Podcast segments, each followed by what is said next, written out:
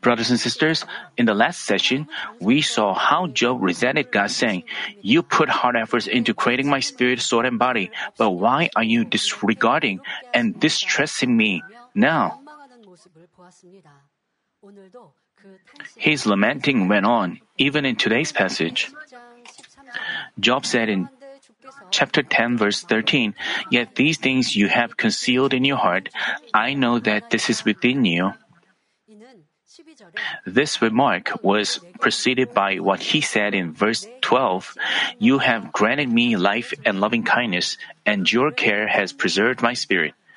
He was judging God, saying, God, you gave me life and blessings and inspired my heart and thoughts and led me to fear you and pursue goodness. But now I realize that when you granted me such grace, you'd already planned what kind of tribulations you would bring me. He was judging God like that. God continued to say, God, you molded me, created me, but you made me like you made something of clay. And he also said, uh, My life is like a, a remaining milk, a remaining breast milk. Father, you dressed, dressed me and then Job again, Job said, All my distress is already planned by you. I realize that. That's how Job judged God. But, brothers and sisters, when God blesses us, does He plan on giving us a curse afterwards? This is never the case. These words, these were evil words uttered by Job with his feelings badly hurt. Again, Job pretended to know things, saying, I know that this is within you. As we've explored his remarks so far, we've seen how he pretended to know things, even while he, not knowing God's will. He pretended to know it, so he didn't pay attention to his friend's advice at all. The reason was Job was in high levels in terms of academics and knowledge, but we have to know that Pretending to know things itself is a appalling arrogance. It is a blessing to exactly figure out God and do according to His will. But just like Job, if a person pretends to know God's will while he doesn't know it, he may do things that are in opposition to His will. Physical arrogance can be seen as a person shows off himself and disregards others. So, if he makes efforts to cast it off, it is cast, it is cast off relatively easily. Because it is discovered easily, once he makes up his mind to cast it off, it is cast off. But what is more appalling than this is spiritual arrogance, which is not easy for him to discover and cast off on his own. A spiritually arrogant person rebukes and condemns others and disrupts the order based on the word of God because he thinks he knows a lot of truth. So, based on the knowledge of the truth he has, he judges others, but he doesn't think he is committing a fault. He cannot realize about himself because he used to be recognized for his faithfulness and he's become arrogant for that faithfulness. So he judges those who are not faithful and he distresses others. But he doesn't know about that because he was recognized for his faithfulness. This is spiritual, this is one of the reasons for spiritual arrogance. So you have to also examine yourself whether you've done that, and people think, you know, they compare themselves to those who left the church, so they are better than those who left the church. They think they left the church and they committed evil, but they have to know that they also have a lot of evil. They judge and condemn others and reveal others' evil, and this is this comes from arrogance. While they do so, they think because I'm remaining in this church, because I am faithful, I, I, I am not at fault. But we have to repent of those things as well, and we have to discover them as well. So, what you did one year ago, two years ago, and three years ago, if you did so in the past, it, if you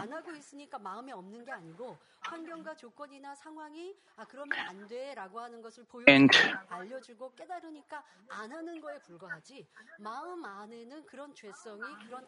it, such sinful nature still remains in you.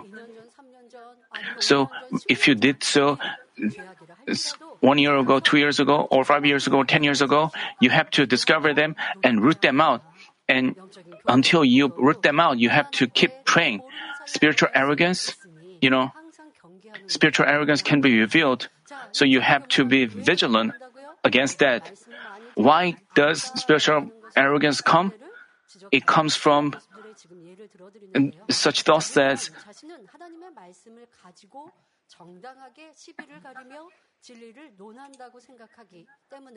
그런 악을 행하고도 I mean, 잘못인지 알지 못합니다.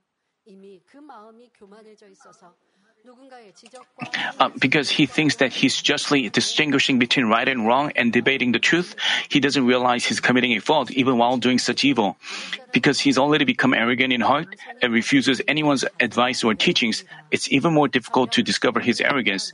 We should have an attitude with which we can humbly accept any rebuke or advice, either from our our leader or our subordinates. Even when a little child points out our fault, we have to willingly accept it if he is right.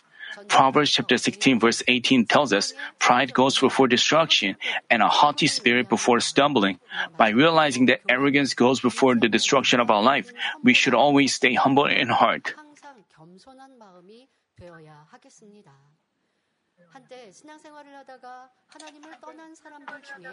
Such cases are often found among those who used to lead a Christian life but have left God. They say, like, I used to have good faith in God, and because I finished the Bible a few times, I know God will. I used to serve the church. I used to receive compliment from our pastor, so I received a lot of I received great duties they say such things. But no matter how passionate they were with their life of faith, if they are left God, currently, we cannot say that their past faith was true one. Moreover, they cannot be said to know God. If one truly believes in God, he believes in our Lord's resurrection, the second coming, heaven and hell. So he could never leave God. Job went on to say in chapter 10, verse 14, If I sin, then you would take note of me and would not acquit me of my guilt. As Job said, it is the truth that if we commit sins, God would see us as a sinner. Uh, if we commit sins, God would call us a sinner. If we commit unrighteousness, He'd call us unrighteous. And if we do evil, He'd call us an evil one. But if we repent from our heart, He forgives us. So when Job said in the passage that God would not acquit him of his guilt, he was false. Job said, like, once we commit sins, we cannot be forgiven. God, God promised us that if we repent of our sins and turn from our ways, He would remove our sins so far from us, as far as the east is from the west. God also taught us in Isaiah chapter 1 verse 18, Come now and let us reason together. 주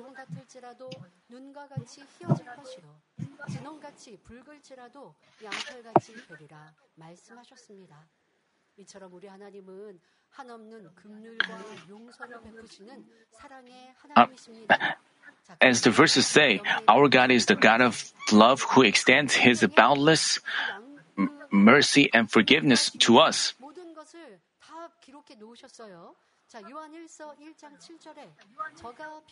Um, but as said in 1 John chapter 1 verse 7, but if we walk in the light as he, as he himself is in the light, we have fellowship with one another and the blood of Jesus his son cleanses us from all sin we have to keep in mind that only when we make sure to turn from our sins and act in the light can we be cleansed of our sins by His precious blood. We have to know that we committed a fault and we confessed our fault. This is repentance. But the repentance recognized by God is not just confessing with our lips that we committed a fault. Once, in addition, and we have to commit, we should stop committing those sins. And in addition, we have to do what is the opposite of the sins and evil. If, like, if you used to curse at others, when you repent, you can be forgiven. But if you have, if you want to be wholly recognized, you have to speak good words, words of goodness. But some people, you know, they confess their faults and they, it seems like they seem to stop committing the same fault, but, but she, he commits other similar sins. She can, he cannot be recognized, this cannot be recognized as repentance. Let's say you used to curse at others and you distress and agonize others. And you stop saying curse words, but you still do things that distress or agonize others. You interrupt others. The only thing you do have done is stop using curse curse words. Is this repentance? God does not recognize that as repentance because you didn't turn from your ways, so you are not forgiven. But some people, you know, it, they God repeatedly told us that there should be no tra- financial transactions among church members, but she, he engaged in financial transaction and he got in trouble and he repented. Father, I committed a fault by financial transactions among church members because I am in trouble. But again, he tries to borrow money from other church m- members. Is that repentance? This is God does not help him. The reason of our Christian life is to go to heaven. And if you lead a like, right Christian life, you know, even while we live in the, on this earth, Father God is on our side and helps us out. When we are in trouble, Father God wants us to repent and have our problems resolved by Him. But when we are in trouble, if we involve physical ways, fleshly ways, Father God cannot help us out. We have to remember this and you have to think about what true repentance is. Just as Job said, um, of Job was false. God, even if I repent, God does not forgive me. You know, God forgives us, but we have to offer true repentance by which we turn, truly turn from our ways. Jesus healed, um, for this reason, after Jesus healed a person who had been sick for 38 years, he exalted him saying, do not sin anymore so that nothing worse happens to you. Because our Lord said in Matthew chapter 7 verse 21, not everyone who says to me, Lord, Lord, will enter the kingdom of heaven, but he who does the will of my Father who is in heaven will enter.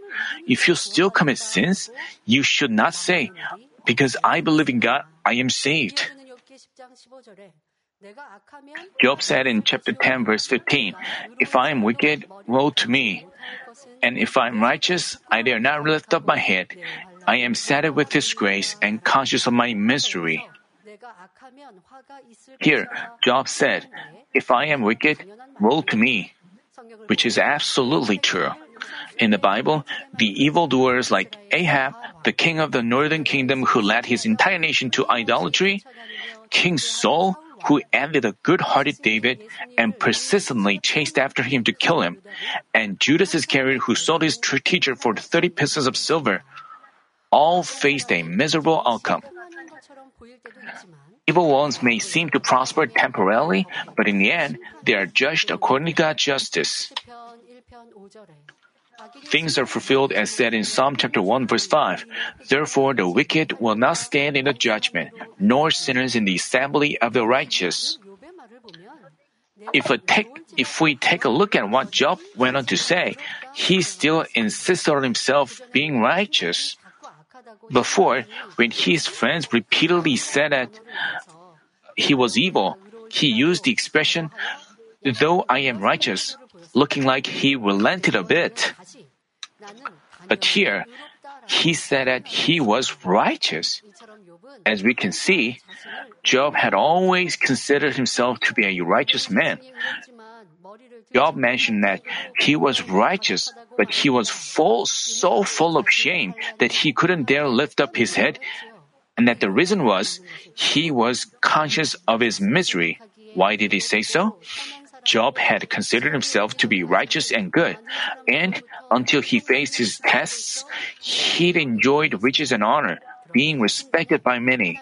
But being disciplined by God, he lost his possessions and children in an instant, and even his wife left him.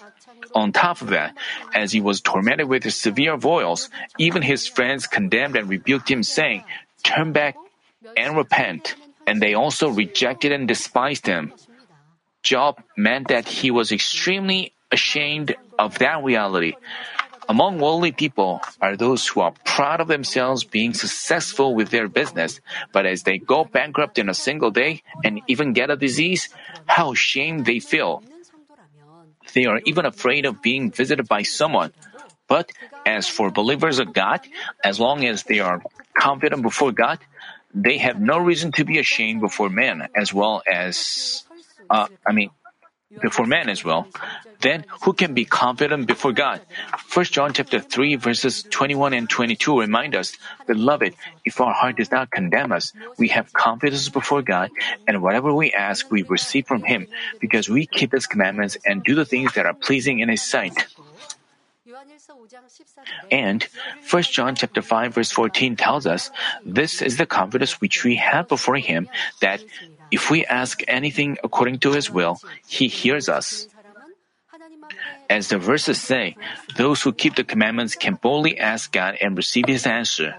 So, in the face of a hardship, they don't hide in agony, but offer a sacrifice of joy and thanksgiving.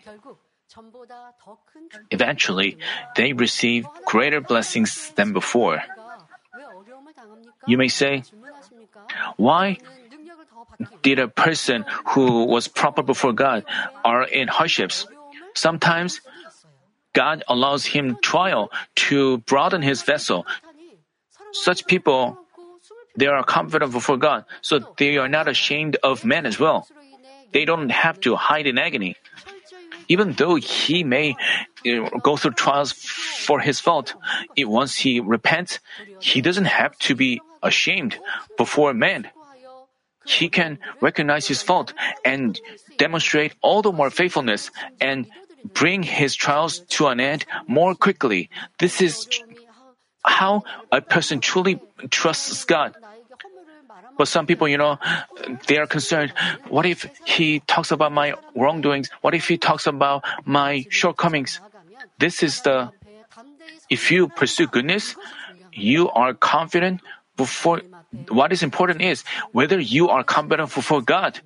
Once, whether, while you live in the truth before God, even while you are in trial or hardships, if you demonstrate more faithfulness, your trials can turn into greater blessings. So, you, we should also. Next, Job said in chapter 10, verse 16 Should my head be lifted up, you would hunt me like a lion, and again you would show your power against me. His head having been lifted up spiritually signify, signifies that he was being arrogant. Of course, Job didn't mean that he was being arrogant. He meant to say that if he pretended to know things and argued that he was right, God would hunt him like a li- lion. But likening God to a lion itself is so ridiculous.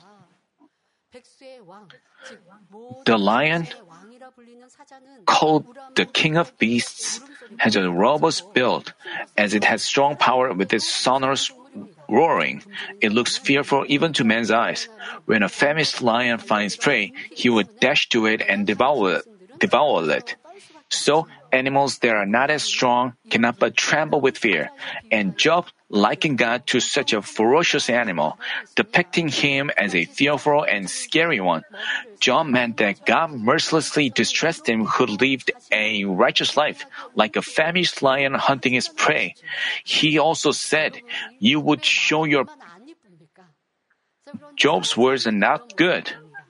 And even among people, such words are spoken when when we find when someone is not on our side, when someone does not compliment us, when we feel upset, we say things like, "He's he's so scary. He's I'm I'm afraid I'm afraid of going near him."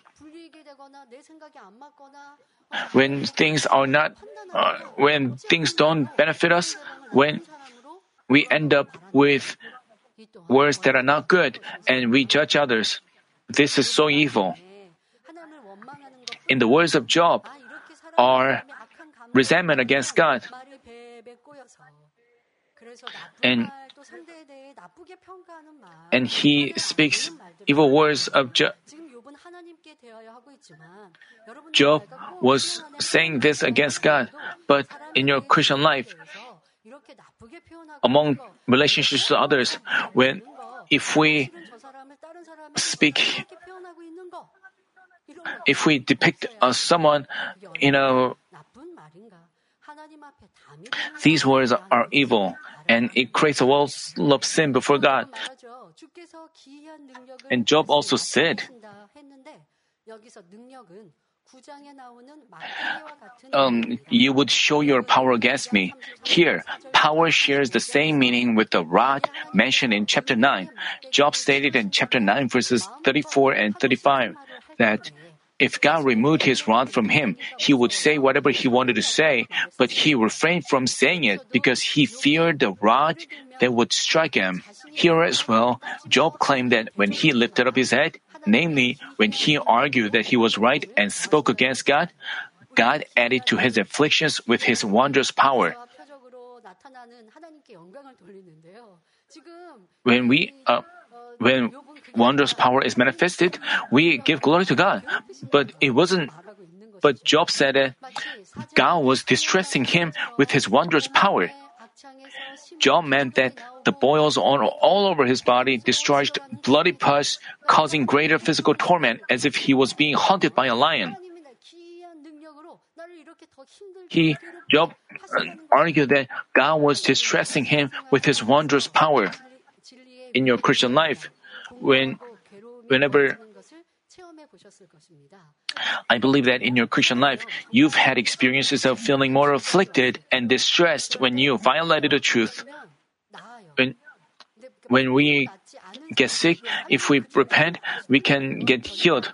You know, there are, there are also cases that where you are healed only a little. I mean, you are healed not perfectly, but only a little.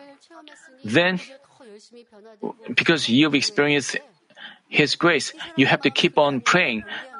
But you may have a change of heart because you feel a little better. You again cease to pray and take in worldly things. So things get worse. You Job claimed, but those with an upright heart, he can be healed at once, perfectly. But what about you? How, from Job's confession, you can reflect on yourself. You may in the face of a trial or tribulation, you have to look for things to repent of. But if you don't do so, but utter improper words and let out evil, you get even more afflicted. Suppose someone harshly curses at and agonizes you.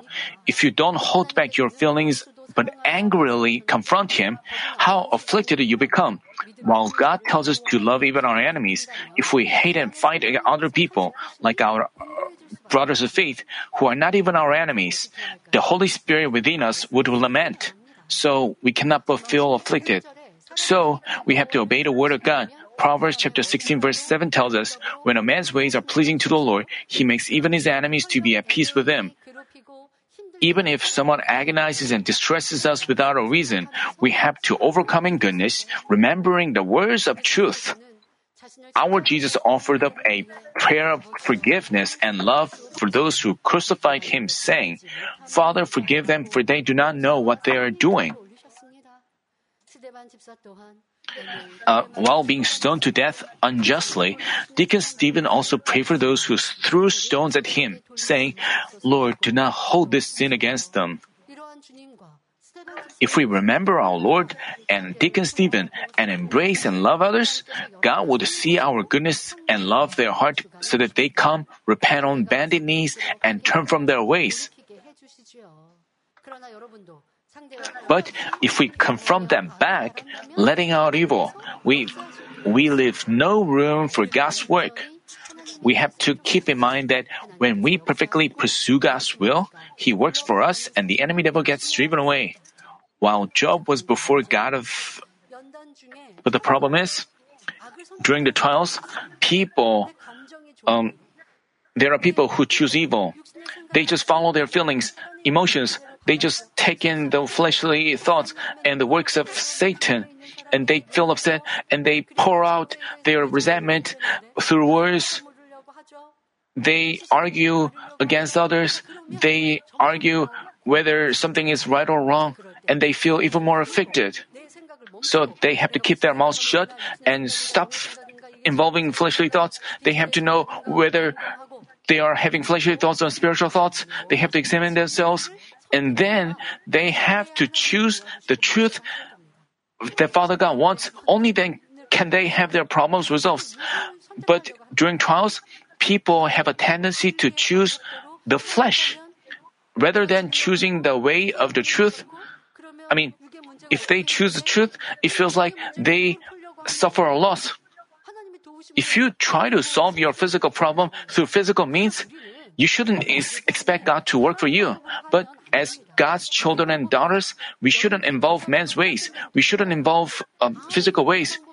Things are not done according to our calculation. Even if we perfectly calculate this and that, things don't go as we calculated. But once God works for us, even impossible things are done. Let's say we are an enemy with others, and that enemy committed a lot of evil against us, and we are in, in distress, and we don't know what to do. We think about what we have to do. But if we stay patient and examine the truth, and as we remember our Lord's love, as we remember how Deacon Stephen did, and, and as I would think about how our shepherd did, we would be ashamed of ourselves. We would discover our narrow mindedness. We would, by which we fell upset, by which we wanted to argue against others.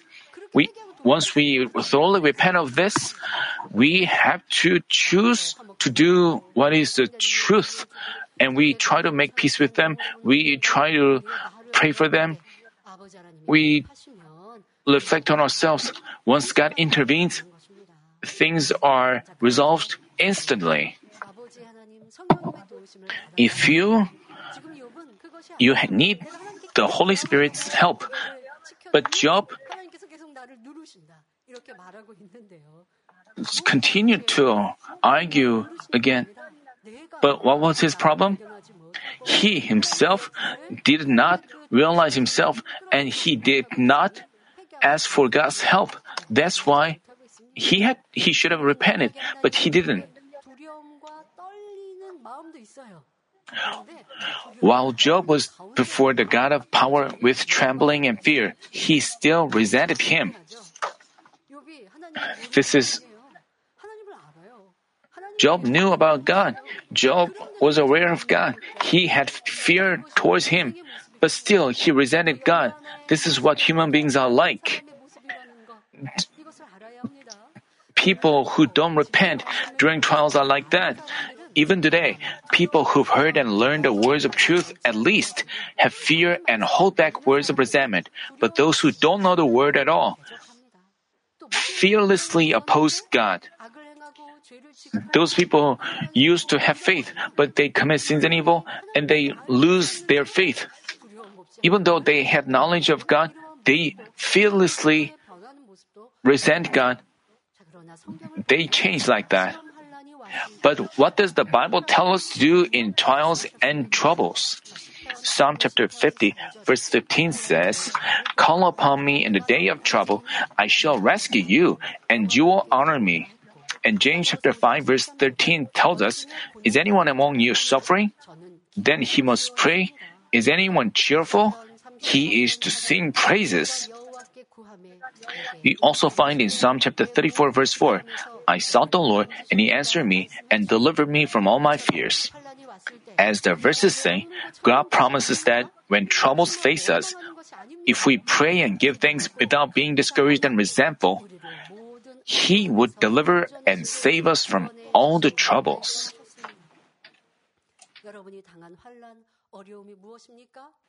The tribulations that faces you, the hardships that faces you, are you suffering with disease? Are you suffering with financial um, problems? Are you suffering with uh, discord in your family? As I said, you call to God I urge you to call to God. You say to God, like, Father, I didn't live by the word. Even though I attended worship services, I didn't worship you in spirit and in truth. I, even though I knew the word, I didn't obey it. I didn't cherish the words. I was not qualified to be called sons and daughters of your sons and daughters. You have to call out to Him and pray, repent with tears, then He would reach out His hand of mercy. If he, you don't do so, if you say things like, Father, I'm in distress, people, you know, you have to wisely you have to call out to God all the more and do the things that are pleasing to God and change yourself. You have to obey the word of God and pursue His will. Then He will work for you. So even complicated problems are resolved. In trials, you repent thoroughly and break down the wall of sin and stay awake in prayer all the more and try to live in truth and the light. Then your problems will be resolved. But but if we misunderstand and resent God, He cannot help us out. If we complain and argue against God, saying, Why are you distressing me like this? Why are you giving me such trouble? It doesn't benefit us at all. Having escaped Egypt, the Israelites resented Moses and opposed God whenever they got in trouble. When the people had just come out of Egypt and crossed the Red Sea, they were lacking spiritual experience and immature in faith. So even after they complained, they were forgiven.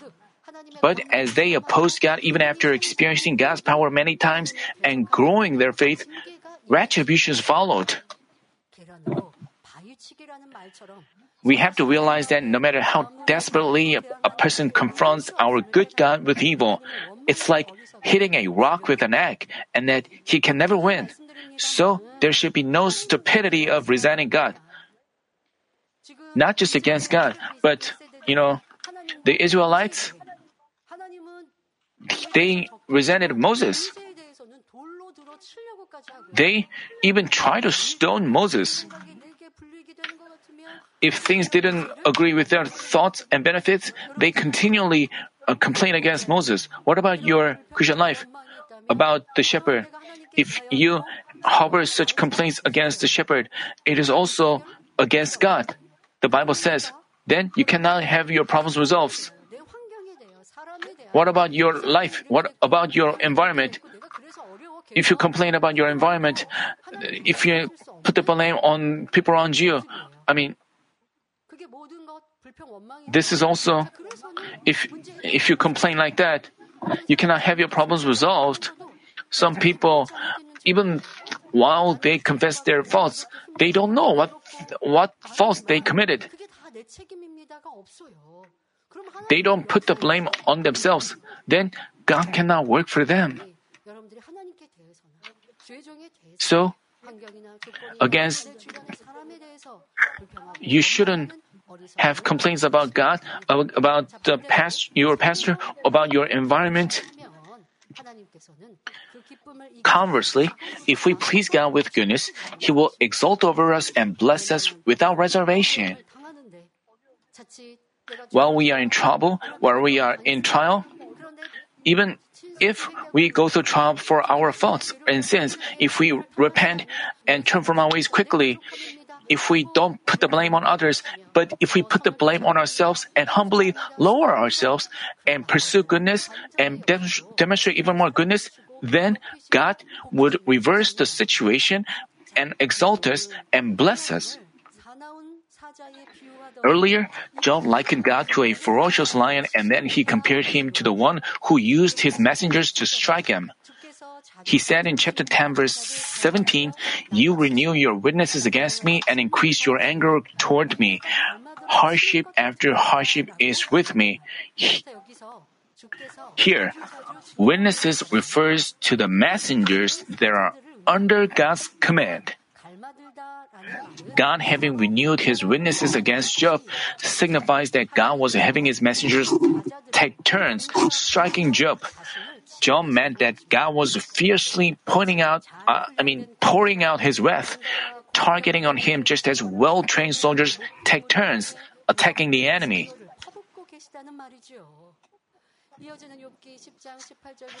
Job went on to say in chapter 10 verses 18 and 19, Why then have you brought me out of the womb? Well, would that I had died and no eye had seen me, I should have been as though as as though I had not been carried from womb to womb.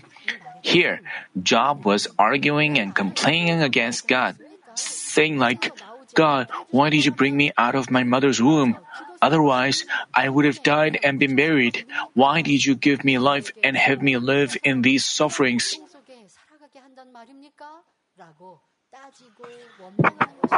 Job acted the same way back in chapter 3, where he cursed the day of his birth and resented his parents and God who gave him life. Job misconceived that God brought him out of his mother's womb. It is true that under his providence, God gave man the original seed by which a new life could be conceived. But it is up to parents' decision whether they give birth to a child or not. God doesn't decide whether each one survives or dies in his mother's womb. God controls man's life and death, but only within the law of the spiritual realm.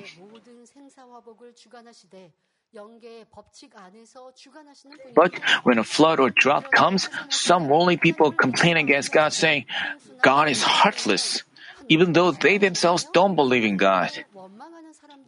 Even among people who profess to believe in God are those who resent Him when things go wrong with their marriage, business, family, etc. Even though they get married as they want, they resent God when things go wrong. They say like, why didn't God pre- prevent this from happening? They complain as God. Even though their business got in trouble because they didn't walk the right path, they complain that God didn't protect them. Nowadays, housing prices and stock prices, uh, uh, people who have invested in stock pro- stock markets or housing prices are in trouble. Senior pastor has taught us repeatedly, you know. But senior pastor, uh, you know, we have learned that even though investing in stock market is not a sin, but he said that uh, there are more people who lose money than earning profit. You know, some years ago, people used to have profits from stock market, but stock prices have dropped nowadays. And people said that they have lost money. They made a lot of investment, but uh, we hear those news. Senior pastor repeatedly said that, but people follow their trend, follow the trends of the world, or follow their greed and made investment in them, and they lost their money. What should they do?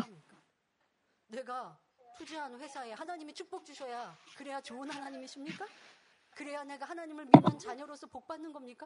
그런 억지가 어디 있습니까? It is 내가 운영하는 회사를 위해서 하나님께 기도를 받고 그래서 축복해 주세요 할 수는 있지만 그 또한도 진리 가운데 I mean, 살아야 하나님이 그 회사에 축복해 주시죠.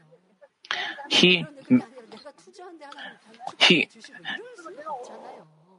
그러면 내가 어디에 투자하겠다 어디 Once- 투자하겠다 하면 once you make investment, you have to. I mean, you know, if pastors or Levi workers invest, I mean, you know, pastors are should wholly dedicate themselves to God. So, if, if they lost money in that, they are even ashamed of revealing that they lost uh, uh, money. If you follow your greed, what should you do? You have to repent. Father God, I followed my greed. So he, he has to stop doing that. But someone wrote in a letter, she, he said, Pastor, I lost a lot of money from stock market. Should I keep investing my money? What should I tell them? It, it, it is up to your decision. But if you are not a professional in that, it is not that good.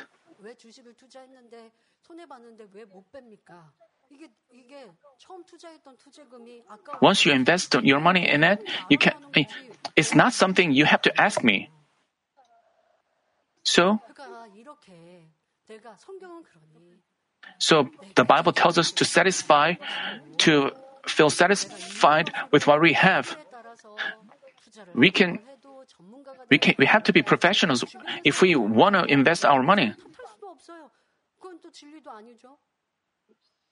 But if you if but these things happen because you follow greed.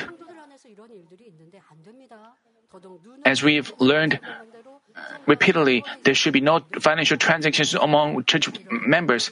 If you have engaged in financial transactions, you have created a great wall of sin and you cannot be blessed by God. You have to fix those uh, areas and and you cannot even receive my prayer f- for that. How should I pray for you if you have lost money? Should I pray like, Father, please bless that company? So when I read such letters, I feel I'm a little confused. What should I pray for them? And you have to discover your greed.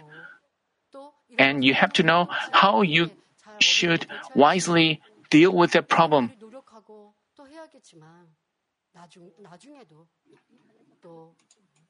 As I, you, as you've learned from this pulpit,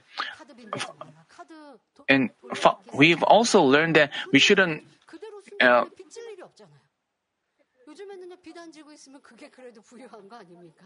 you know, a senior pastor repeatedly taught the truth according to the truth. So even if we don't take out a loan, if we have a house to uh, where we can rest, uh, we can just feel satisfied. We can just live according to what we have. If we feel envious of others who go overseas trips, who have better houses, this comes from your greed. If we ha- don't have such greed, you just satisfy with what you have and you receive God's blessings. But instead, you uh, help the needy and you get blessings in return. You have to be blessed that way, our Manmin members. If you complain like Job, such, you know, when these people prosper, they attribute everything to their capabilities. But when things go wrong, they place the blame on God, those around them, or their parents, community, or nation. While they face trials for their transgressions, others say, like, God had stricken me, but He is causing me trouble, He's causing me agony. But when we face a problem in life, we have to make sure to discover the reason from the Word. God desires all of us to prosper and receive blessings. But according to the spiritual law, all things go well with us and we live in good health as much as our soul prospers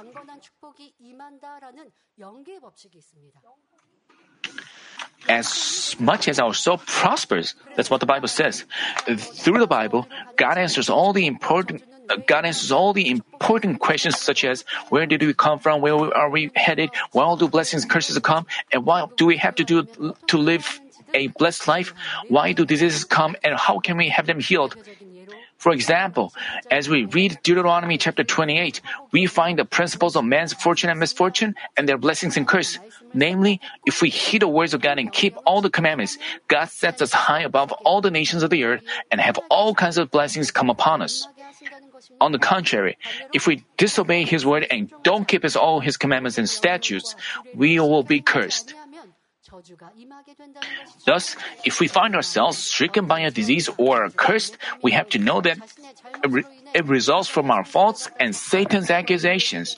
At this point, we shouldn't say, I've been doing good, but pray to find out how we created a wolves before God or when we violated His will.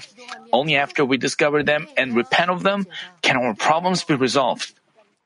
Job went on to say in chapter 10, verses 20 through 22, Would he not let my few days alone?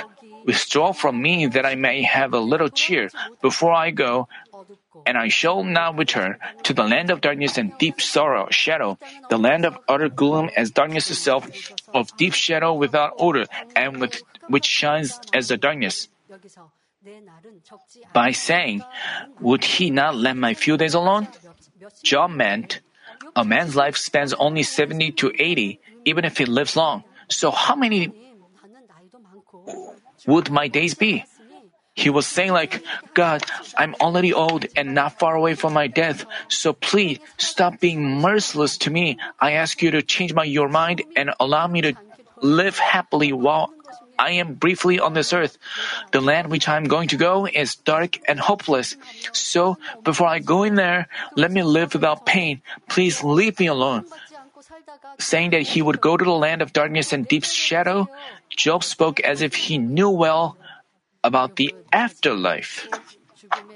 죽음의 그늘진 땅으로 가게 될 것이라고 마치 내세에 대해 잘 알고 있는 것처럼 말하고 있습니다. Being arrogant, he pretended to know things before God and explained, but he said so because he didn't know about heaven and hell. 이 때문에 하는 말이지요. Not aware of the afterlife, he had no fear about hell, the place of eternal punishment. 지옥에 대한 Moreover, he didn't have even a bit of hope for the heavenly kingdom. As Job stated, if there were no heaven and hell, and people just turned to nothing after death, most people would love to commit sins, befriend the world, and enjoy themselves. On top of that, as said in 1 Corinthians chapter 15 verse 19, if we have hoped in Christ in this life only, we are of all men most to be pitied. Believers of God would be the most pitiful ones. Believers, you know, believers diligently share the gospel, do volunteer works, and give tithes and offerings out of their hard-earned income. They lead a holy life without befriending the world because they worship God, not heading out on Sunday. What a stupid and pitiful life they will be living if there was no heaven. But we are aware of heaven and hell, and we know it is God's will that we rejoice always and give all things, give thanks in all circumstances we also know full well how beautiful and glorious heaven is and how wretched and miserable the life in hell is. So, how should we live? Even in times of test and trial, we should always rejoice, give thanks, and come forth as fruits of change rather than lamenting and complaining like Job. We should strengthen our faith through trials, figure out God's profound love and His will, and love Him all the more ardently. We must not forget the love of God who had his only begotten Son sacrificed on the cross, sent the Holy Spirit, and leads us to everlasting heaven. We must repay it. And in chapter 11, another one of Job's three friends began to speak. Let's see how you let's see how he responded to Job's words in the next session. Let me conclude the message. Job absolutely had no idea why he had to go through such afflictions. Because he knew that God is living and righteous, he feared God and led a good and righteous life. So he couldn't figure out why he had to be in such afflictions no matter how much he thought about thought about his situation. So he ended up resenting God. He poured out complaints and lamentations, saying, God, I thought you were a righteous one, but you are not. I thought you are a good one who loves goodness, but I was mistaken. Brothers and sisters, before we enter heaven, while we are cultivated on this earth, there could be things that we cannot understand or figure out right now. Yet, if we truly believe in God, we wouldn't lose our absolute truth we wouldn't lose our absolute trust in God and our love for Him. In times of hardships and trials, we would pursue goodness and the truth all the more. And this doesn't change even with the passing of time. As we do so, God is happy for our being His true children and resembling Himself. Isaiah chapter 55 verses 8 and 9 tell us, For my thoughts are not your thoughts, nor are your ways are my ways, declares the Lord. For as the heavens are higher than the earth, so are my ways higher than your ways, and my thoughts than your thoughts. Therefore, we must not become foolish ones who judge God's works with man's limited ways of thinking. I pray that all of you will dwell only in faith, goodness, and the Word of God, figure out His heart and love, which is wide and profound, and come forth as true children, pleasing to Him.